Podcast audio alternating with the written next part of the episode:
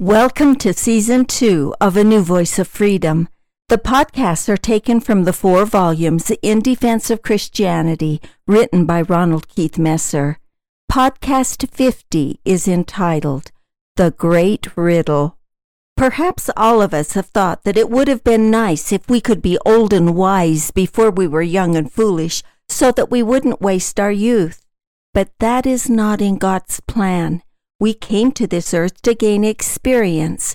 With study comes knowledge. With knowledge comes understanding. With understanding comes wisdom through experience. An increase in education does not necessarily lead to an increase in truth. Paul wrote to Timothy, speaking of our day, ever learning and never able to come to a knowledge of the truth. 2 Timothy 3 7 through 8. Just as an increase in knowledge does not necessarily lead to an increase in truth, an increase in truth does not necessarily lead to an increase in wisdom. To gain wisdom, we must experience opposition. You classic scholars will know the tragedy of Oedipus and the riddle of the Sphinx.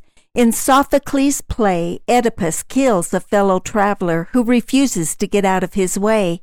He travels on to Thebes. Unknown to Oedipus, the traveler was his real father, king of Thebes. Before entering Thebes, the wise Oedipus had to answer the riddle of the Sphinx, which is given in the form of a paradox. The riddle was this What goes on four feet in the morning, two feet at noon, and three feet in the evening? Those entering Thebes who could not answer the riddle were eaten by the Sphinx. Oedipus correctly answered the riddle and saved the city of Thebes. The answer was man. He was a baby in the morning of his life, crawling on hands and knees, an adult at noon, walking on two feet, and an old man in the evening of his life, walking with a cane.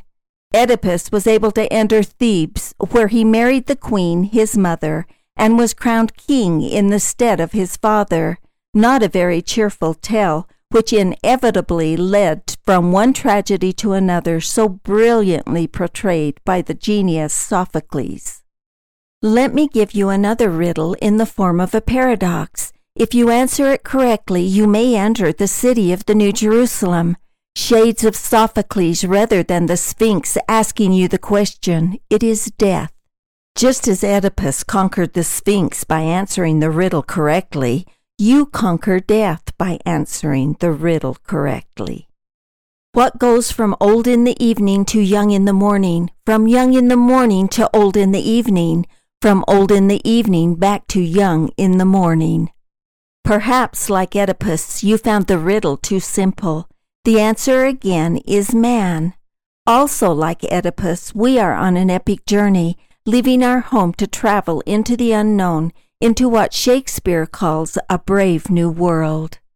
As intelligences, we are ageless. As spirit children of God, we lived with our Father in heaven for countless eons of time before the earth was even created.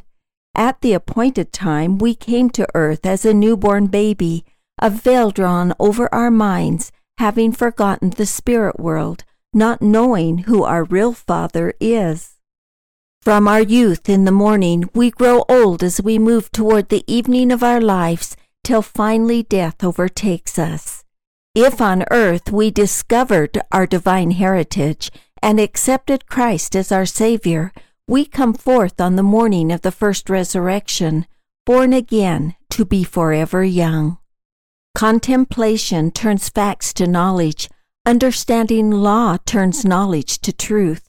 Experience alone turns truth to wisdom. In the large scheme of things, it was God's plan to make us old before He made us young. Earth is the gate upon which eternity swings. On earth only do we grow old, for death alone can release us from our mortal labor. And in heaven we will be eternally young, and with the wisdom we gain on earth through our gray hairs and brutal experience, we will forever enjoy our eternal youth. God, in His wisdom, first created the earth for man before He allowed us to inherit our mansions in heaven. He allowed us to experience opposition here, happiness turned to joy through misery, so that we could have infinite joy with Him. By obeying His laws here, we will there be free forever. Thank you for listening. Watch for our next podcast. In Defense of Christianity is available at ronaldmesser.com.